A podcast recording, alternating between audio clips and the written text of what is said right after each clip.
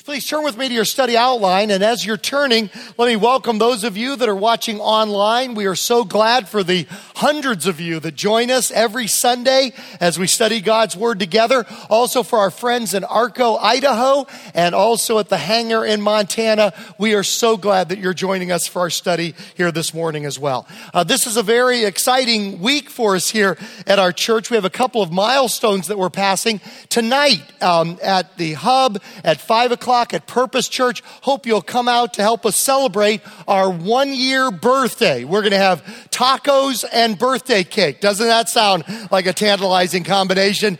And uh, going to have balloons and, and be celebrating. I'm going to be uh, sharing a special message, God's plan, master plan, God's master plan for planet Earth. Also from the book of Acts, as this morning is going to be from the book of Acts as well, as we celebrate this milestone. Praise God for what He has done in our first year and praise him for what he is going to do in the coming year. And so, love to see you tonight at 5 o'clock. Some great worship and study of God's Word. Great time together. Dinner afterwards. Would love to see you tonight at 5 o'clock.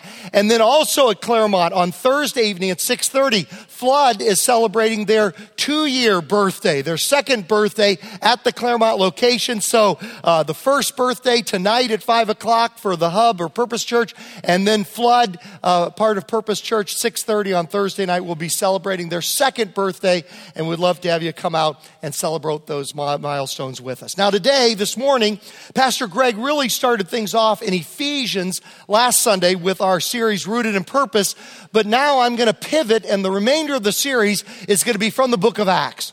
And I just thought this was such an appropriate study for us to do in the weeks ahead because we have just come off uh, probably the most amazing year in the 145 year history of, of our church. Just as far as baptisms, people coming to Christ, uh, changed lives, numeric growth, uh, giving growth, all these kind of things, the momentum campaign.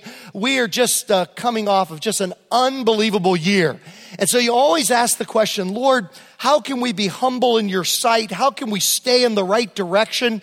Uh, Lord, when you're blessing, that sometimes is the greatest time that we can get off kilter. Success sometimes can, can breed uh, a lack of focus uh, because we just begin to depend on the success rather than on the Lord. And so I prayed about it, Lord, what book would you have us to study to keep going in the same direction, continue the momentum that we've had this past year?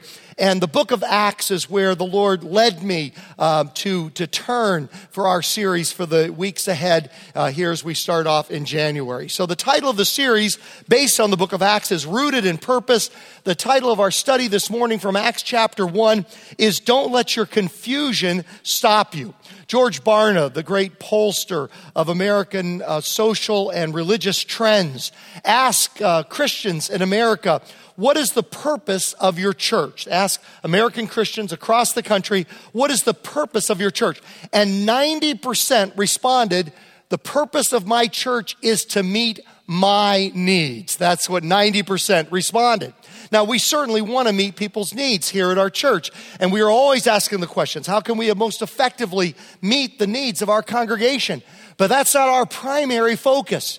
You can find it right within our name, finding purpose in Christ, in community for the journey. We have found that when we seek first the kingdom of God and his righteousness, Jesus says, and then all these things will be added to you as well. That when we seek first to fulfill God's plan and purpose for our lives individually and corporately together as a local church body, we find that our needs are met in doing that if our focus is not on meeting our needs, but instead in fulfilling the purpose and plan that God has for our church and for our individual lives. You find that if you're always seeking happiness, always seeking to have your needs met, they're always just beyond your grasp. But when instead we pursue Christ and His purpose and plan for our lives, lo and behold, happiness and joy comes and taps us on the shoulder, and our needs are met as we seek first the kingdom of God and His righteousness, Jesus promises, and then all these things will be added to you. Now, we shouldn't feel so guilty that we tend to get off in that direction, because this has been around for 2,000 years. The disciples, the final question they asked Jesus before he went back to heaven is this question Lord, are you at this time going to restore the kingdom to Israel? That was their final question. Uh, Jesus, we've sacrificed for you for the past three years. It's been a tough three years. Now it's our turn. What are you going to do for us? At this time, you're going to restore your kingdom, and each one of us get to reign on thrones side by side with you. And Jesus gently rebukes them in verse 7 and pivots them in the right direction in verse 8. But you will receive power when the Holy Spirit comes on you, and you will be my witnesses. That's your new assignment in Jerusalem, in the city of Pomona, uh, in all Judea and Samaria, in the towns and cities of the Inland Empire, the Inland Valley, where we work, uh, where, where we live, where our oikos uh, lives, and then to the ends of the earth through our missions giving and through our missions program. That's supposed to be our new assignment to impact the city of Pomona, to impact Judea and Samaria, the surrounding towns in which we live and which we work, and then to the ends of the earth. And with this verse, with these words, Jesus launched the greatest movement in world history. Uh, the 12 eventually, because of the defection of Judas Iscariot, became the 11. But now, when Jesus says this, there are about 120 of them. 2,000 years later, I put down 2 billion, but I should have put 2.5 billion. About a third of the world's population in some way says that they're a follower of Jesus Christ. 7.2 billion people in the world today, about 2.5 billion are followers of Jesus in, in some, uh, if you use the broadest definition of followers of Christ. Only Christianity has at least some followers in all 238 countries. Uh, there are now followers of Christ in 11,500 of the 12,600 ethno linguistic people groups. And we're going to talk more about that tonight in my message um, uh, tonight God's master plan for planet Earth. Christians now speak 12,500 of the 13,500 of the world's languages. Now, um, these are the good old days. Sometimes we think, wouldn't it be exciting to live in the days of the early church in the first or second century. Or maybe we look back to a great time of missionary expansion in the 1800s or in the 1940s or 1950s. But if you look statistically at what God is doing in the world today, these are the good old days. We are living in the best time to be alive. And like I said, I'll talk more about that this evening. The percentage of world population who are Christians during different time periods. Now we're going to change it. And instead of saying a third of the world's population, which is the broadest definition of Christian, I mean, we're talking about cultural Christians that are not born again Christians. We're talking about people born into so called Christian nations in places like Europe and otherwise. Uh, we're talking about the broadest definition. Now let's narrow it down to say hardcore Bible believing, born again followers of Jesus Christ. Bible believing, they've been born again, they're following Christ, they're sold out to Christ. Now let's take that narrower definition. And you will see that with that narrower definition, the body of Christ is growing even faster than it is in a more general sense the, the, the church of Jesus Christ around the world is not only growing wider, but it's growing deeper. That is a higher and higher percentage of the followers of Christ around the world are now on fire, all out committed followers of Jesus Christ, especially as the church explodes in places like Africa, uh, South America, and, and Asia. So, with that narrower definition, 0.2% of the world were followers of Christ in 100 AD, 0.45% in 1000 AD. 1.4% in 1500, 3.7% in 1900, 4.8% in 1950, 9.1% in 1980, 14.7% in 1992, and you can only imagine what it is now uh, some 20 years later. Let's look at it a different way. Ratios regarding the growth of Christianity. In the year 100, there were 360 non Christians for every Christian. In the year 1000, there were 220 non Christians for every Christian. In the year 1500, there were 69 non Christians for every Christian. In 1900, there were 29 non Christians for every Christian.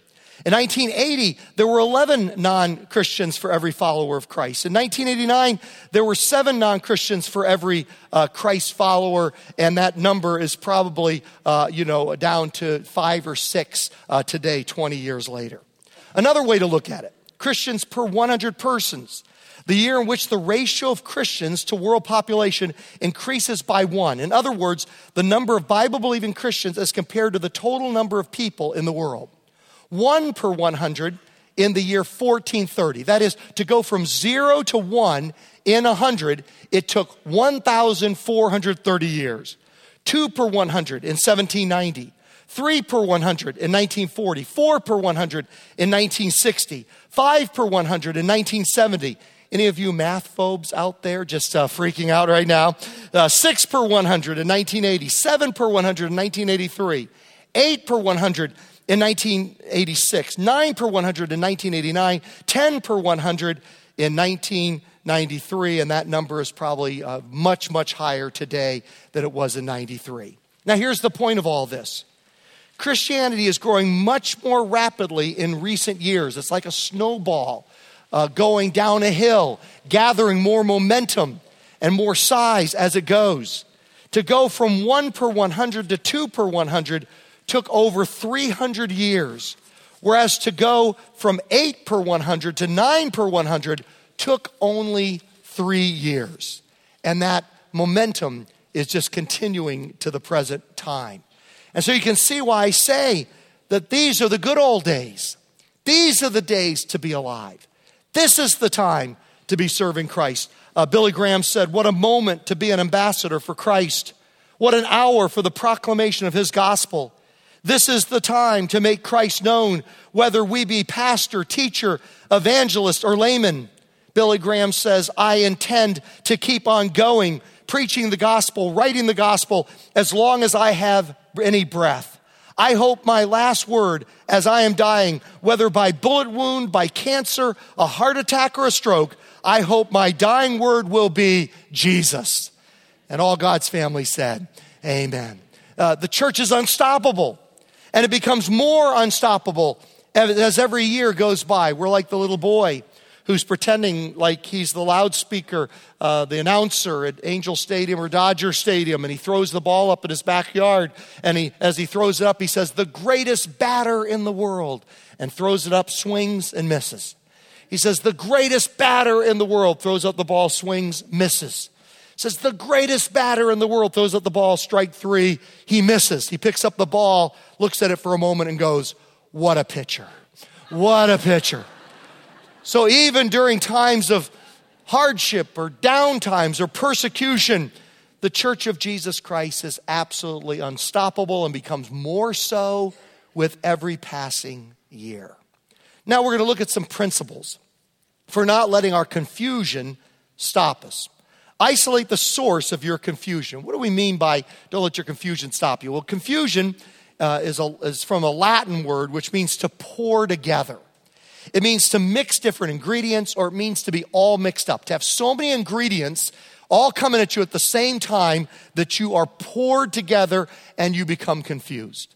Now, why do I say that the early church was confused? Well, look at what they, they went through prior to the day of Pentecost.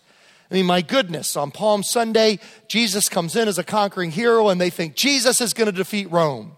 Five days later, rather than defeating Rome, Rome executes Jesus. Three days later, he rises from the dead. 40 days later, he ascends into heaven. Now it's 10 days later, and they're sitting in Jerusalem waiting for the gift of the, of the Holy Spirit. Do you see why they, they're, they're sitting there thinking, what is going on? I'm so confused. One minute he's walking into Jerusalem, next minute he's rising from the dead, then he's going back up to heaven. Now he tells us to go to Jerusalem and sit and wait. And when you get confused, sometimes it's very easy to become immobilized. How many of you, as you face the year 2015, just think there's an awful lot to be done this year?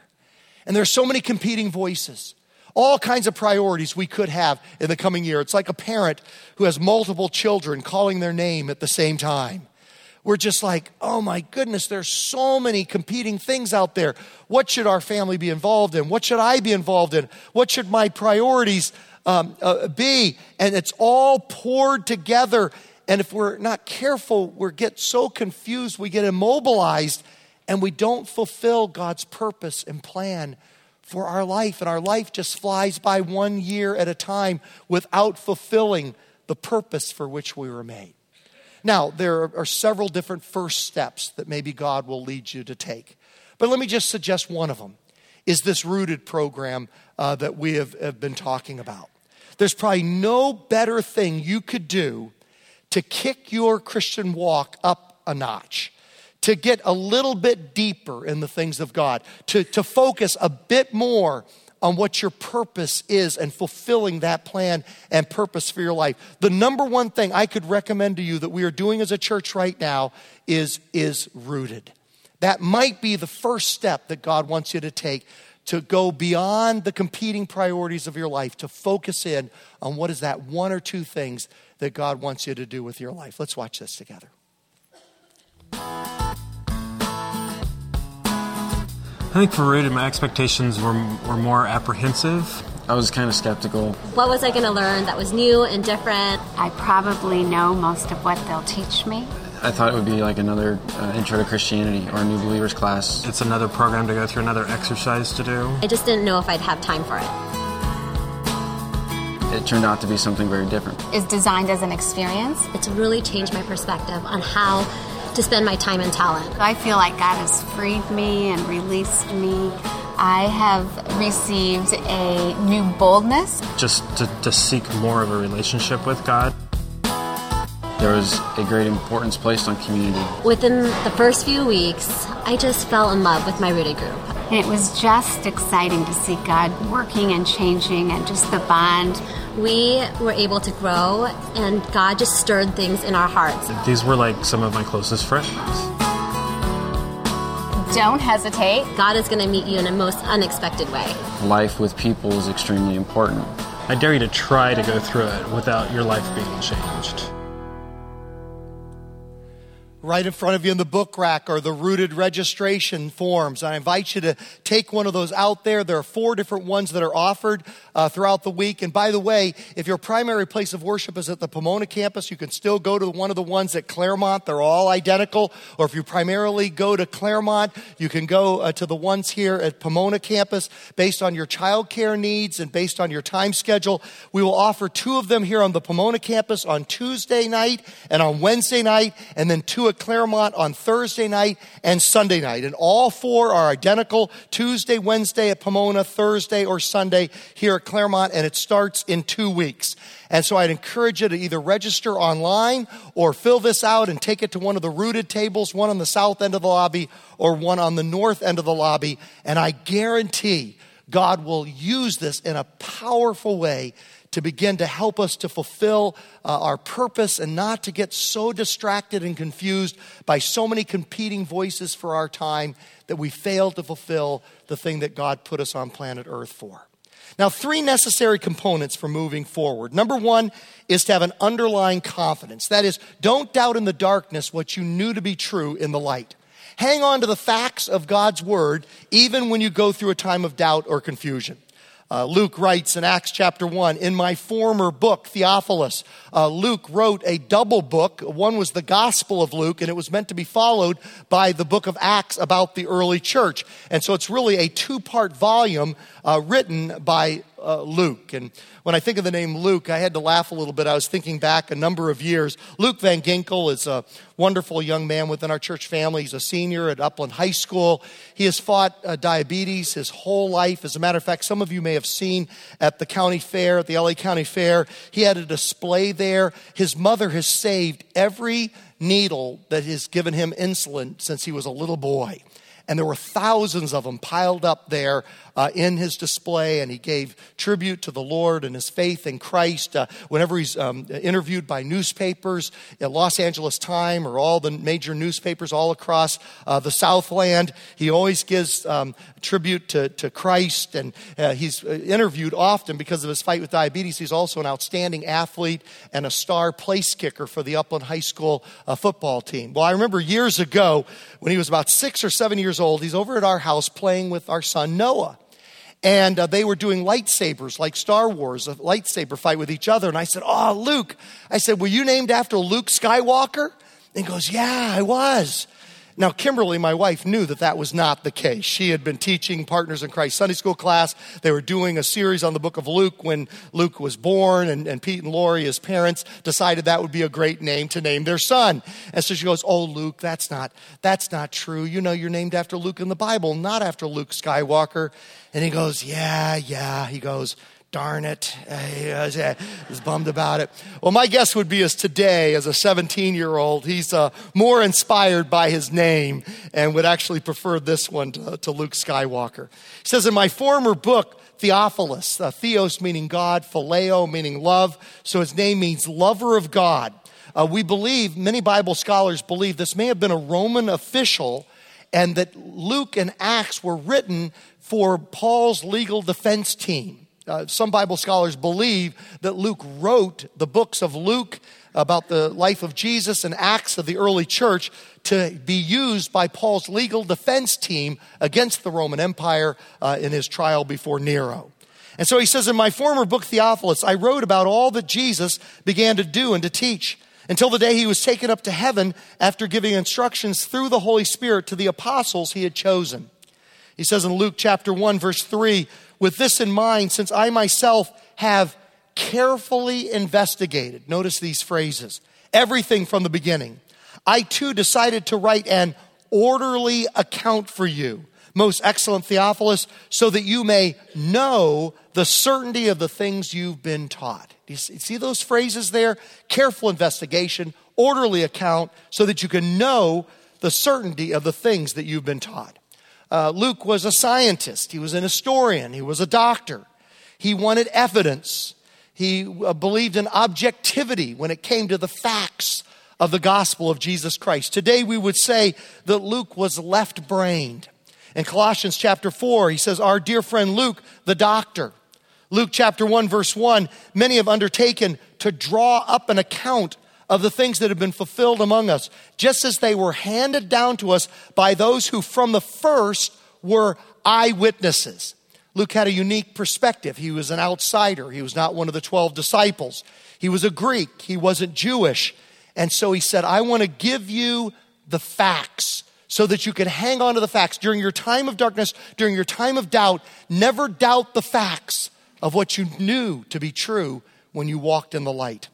In Acts chapter 1, verse 3, it says, After Jesus' suffering, he presented himself to them and gave many convincing proofs that he was alive. Do you see that phrase? Convincing proofs that he was alive. He appeared to them over a period of 40 days, not just once, but over and over and over again, and spoke about the kingdom of God. Paul writes in 1 Corinthians chapter 15 that he was buried, that he was raised on the third day according to the scriptures, and that he appeared to Cephas and then to the twelve. After that, he appeared to more than 500 of the brothers and sisters at the same time, most of whom are still living, though some have fallen asleep. Then he appeared to James, then to all the apostles, and last of all, he appealed, appeared to me also. Um, just a little bit of a heads up. Uh, about what's going to happen the last weekend of February and the last Sunday of February. We are helping to co sponsor a conference called Embrace the Truth, in which we're going to have some of the best speakers across America on the truthfulness, the validity of the gospel of Jesus Christ on its historical basis, its scientific basis.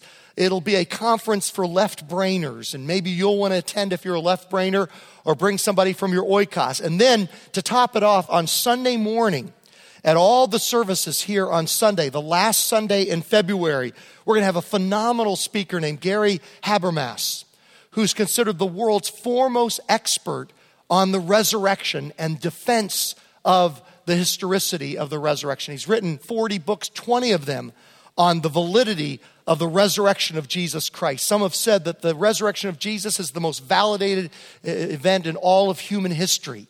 And Gary Habermas is the world's foremost expert in defending the, the validity of uh, the authenticity of the resurrection of Jesus. So circle that on your calendars. Last Sunday in February, it's going to be an outstanding event to be at and to invite a left brained friend uh, within your oikos too.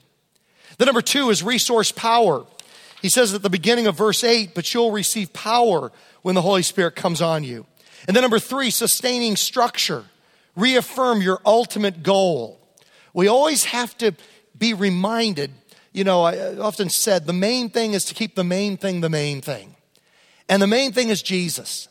And we're always getting confused. We're always pouring every, other things in there. Jesus plus this, or Jesus plus this secondary issue, or Jesus along with a hundred other things, and Jesus gets, gets lost in the process. Um, uh, um, Philip um, I'm trying to remember the name of our uh, former uh, head of our TV ministry here and our media uh, ministry. Uh, he came up to me after the 8:30 service, and uh, Phil Jackson, and, and he told me a funny joke that he had heard J. Vernon McGee, and he was re, re, re, writing his writings the other day. And J. Vernon McGee said, this, uh, this guy goes up to this girl and he says to her, um, I, I'd like to ask you to marry me.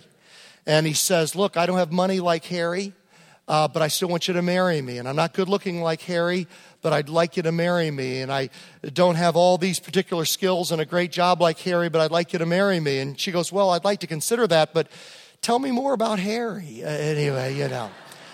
I think I told that joke right off the cuff. It's always dangerous to tell a joke off the cuff. And, uh, and so th- that's our problem. We, we get off of Jesus, you know. It's like, it's Jesus, Jesus, Jesus. But then we have this tendency to get confused, to pour other things in there and, and to add to it. And we constantly have to be reminded. Even the disciples who asked that last question, Hey, Jesus, what's in it for me? And he says, Well, don't worry about that. Seek first to spread the message around the world. You've got 7.2 billion people to reach, and you've got to build an infrastructure to reach them 2,000 years from now, for the next 2,000 years. And, and, but even after Jesus left, the next moment, they have to be reminded yet again in verse 9 after he said this, after Jesus said this, go into all the world, preach the gospel, you'll receive power, go to Jerusalem, Judea, Samaria, uttermost parts of the earth. After he said this, he was taken up before their very eyes, and a cloud hid him from their sight. They were looking intently up into the sky as he was going. They were thinking about the good old days. They were thinking, oh my goodness, he's gone, and we had him for three years. They were looking behind them they were staring up into the sky, thinking about the good old days of the past, when suddenly two men dressed in white stood beside them. Men of Galilee, they said, why do you stand here looking into the sky? This same Jesus who's been taken from you into heaven will come back in the same way you have seen him go into heaven. Let's get moving. Let's go. 7.2 billion and rising to reach Let's get going. Now, then we identify the next step. What is that next step? Whenever you get confused, whenever I have a day, you ever have a day where just like a hundred things going on, you don't know where to start? And, and the thing I always try to do is just start somewhere. Just do something. And then do something else. And then do something else. And lo and behold, the day begins to clarify itself as, as time goes on. And so, what's the next step for you? um, maybe it's rooted. Maybe rooted is that next step uh, as you step into 2015 to fulfill God's plan for your life. Maybe it's to be a part of a Bible reading program. If you've never read, uh, had a daily plan to read the Bible on a daily basis at the Resource Center. We've got all kinds of plans. We've got a five minute a day, Monday through Friday plan where you can read through the New Testament. Just five minutes a day, Monday through Friday, you'll read through the New Testament in 2015. You can read through the Old Testament in, in 2015, 10 minutes a day. You can read through the whole Bible in 15 minutes a day. And we've got those plans out there at the Resource Center. Maybe that's the step uh, that, that you need to take um, you know, what is that next step? Maybe it's to join a small group, an adult Bible study group. Um, a, um, a, life group. Maybe that's what your next step. Maybe it's to join a ministry, to start serving in a particular uh, capacity. Uh, what is that next step? Now, for the disciples, he, he tells them, get going. You've got to reach the world for Christ. But then it's very interesting in verse 4. He gave them this command do not leave Jerusalem, but wait for the gift my father promised, which you have heard me speak about. Now, I tell you, if God just told me, reach 7.2 billion, there's no time to sit around. No time for prayer, no time for being still, no time for waiting on God, but that was the first step for them. They didn't know any of the other steps. They just knew don't leave Jerusalem, stay there, be still, and wait. And one of the things I love about our Rooted program is that it's a combination of principles from a Southern California church and then from a church in Kenya. And I love that because there's so much that we, the church in North America and Europe, can learn from the church of South America, Asia, and Africa. I mean, that's where the explosive growth is taking place today. And so I want to learn from the church in Kenya. And so this rooted program is built on a Southern California church so that we know that it applies here, but also from a church in Kenya where God is doing such remarkable things. You, you hear so many great stories from Kenya. I always love the names that people pick for their children in Kenya. They're esoteric Bible names like Jehu and Jedediah and all these names that you, you never hear people call their children here, and yet they've got the names in Kenya. They name their businesses after biblical principles, after even Bible verses. I remember hearing a pastor say that he had visited in Kenya and he drives by this one in a big sign outside of a hair salon, Exodus 14, verse 14, hair salon. And so he ran to his hotel room, pulled out his Bible. What does Exodus 14, verse 14 have to do with getting your hair cut or your hair styled? And he opened it up and it said, You need only to be still. That's what you need to do. You need only be still, and you'll get the haircut that you want to get. Okay, so. Uh, so Pastor Jay and I, we go to the same person that cuts our hair, and so we'll have to give that to him. You need only be still. Uh, when God, my friend Tom Mercer, you'll see it in the box there. When God calls you to do something significant, He will not tell you in advance who will be involved. He will not tell you in advance what the sequence will include. He will not tell you in advance how long the process will take. How many of you like to know all those things before you start something? I do. In the process of following God, you'll never see the third step. You'll seldom see the second step. You might not even see the first step clearly, and they will all be scary. But that's where the adventure of following Jesus comes in. That's where it gets exciting, where you step out by faith. And the bigger the job, the smaller the first step. I just read this past week. Somebody said, uh, take that big thing, the biggest thing you've got to do in 2015, and divide it into 365 equal parts. And it won't seem so big if you do it that way. What's the biggest project you got at work this next year? What's the biggest thing you need to do uh, uh for God? Uh, divide it into 365 equal parts, and it won't seem that big. The bigger the job, sometimes the smaller the first step. Verse 12 Then the disciples returned to Jerusalem from the hill called the Mount of Olives, a Sabbath day's walk from the city. And when they arrived, they went upstairs to the room where they were staying. Many Bible scholars believe this room was the upper room where the Lord's Supper was first celebrated. And that's how we're going to start 2015 by sharing the Lord's Supper. That's going to be our first step for the coming year uh, to remember, as Jesus said, as often as you do this, you remember my death until I come back the second time. So we look backwards and honor his death on the cross, even as we look forward, that we keep doing this again and again on a regular basis until Jesus uh, comes back. Everybody here is welcome to share the Lord's Supper. You just need to know that you're a follower of Jesus. You say, Glenn, I'm not sure if I'm a follower. If I'd like to become a follower of Jesus today, how would I do that? Well, if you look on the next page, the upper left hand uh, part of the next page from the finish of the study outline, you'll see the three steps that the Bible talks about, and then a little suggested prayer. And if you've ever prayed a prayer something like that in the past, or if you'd like to pray it today, that is your first step. If you've never committed your life to Jesus, I know what the first step is. It's not unclear, it's very clear receiving Jesus as your Savior and Lord is the first step for you in the coming year. And I invite you to pray that prayer. What better way to launch into 2015 than to open up your heart as a follower of Jesus Christ? And then, if you do that in the silence of your heart, you are welcome to show that publicly by receiving the bread that represents his body and the cup that represents his blood shed for us on the cross for the forgiveness of our sins, to show it outwardly by receiving the Lord's Supper, that you too are a follower of Jesus Christ. Let's take just a moment now and prepare our hearts to receive the Lord's Supper.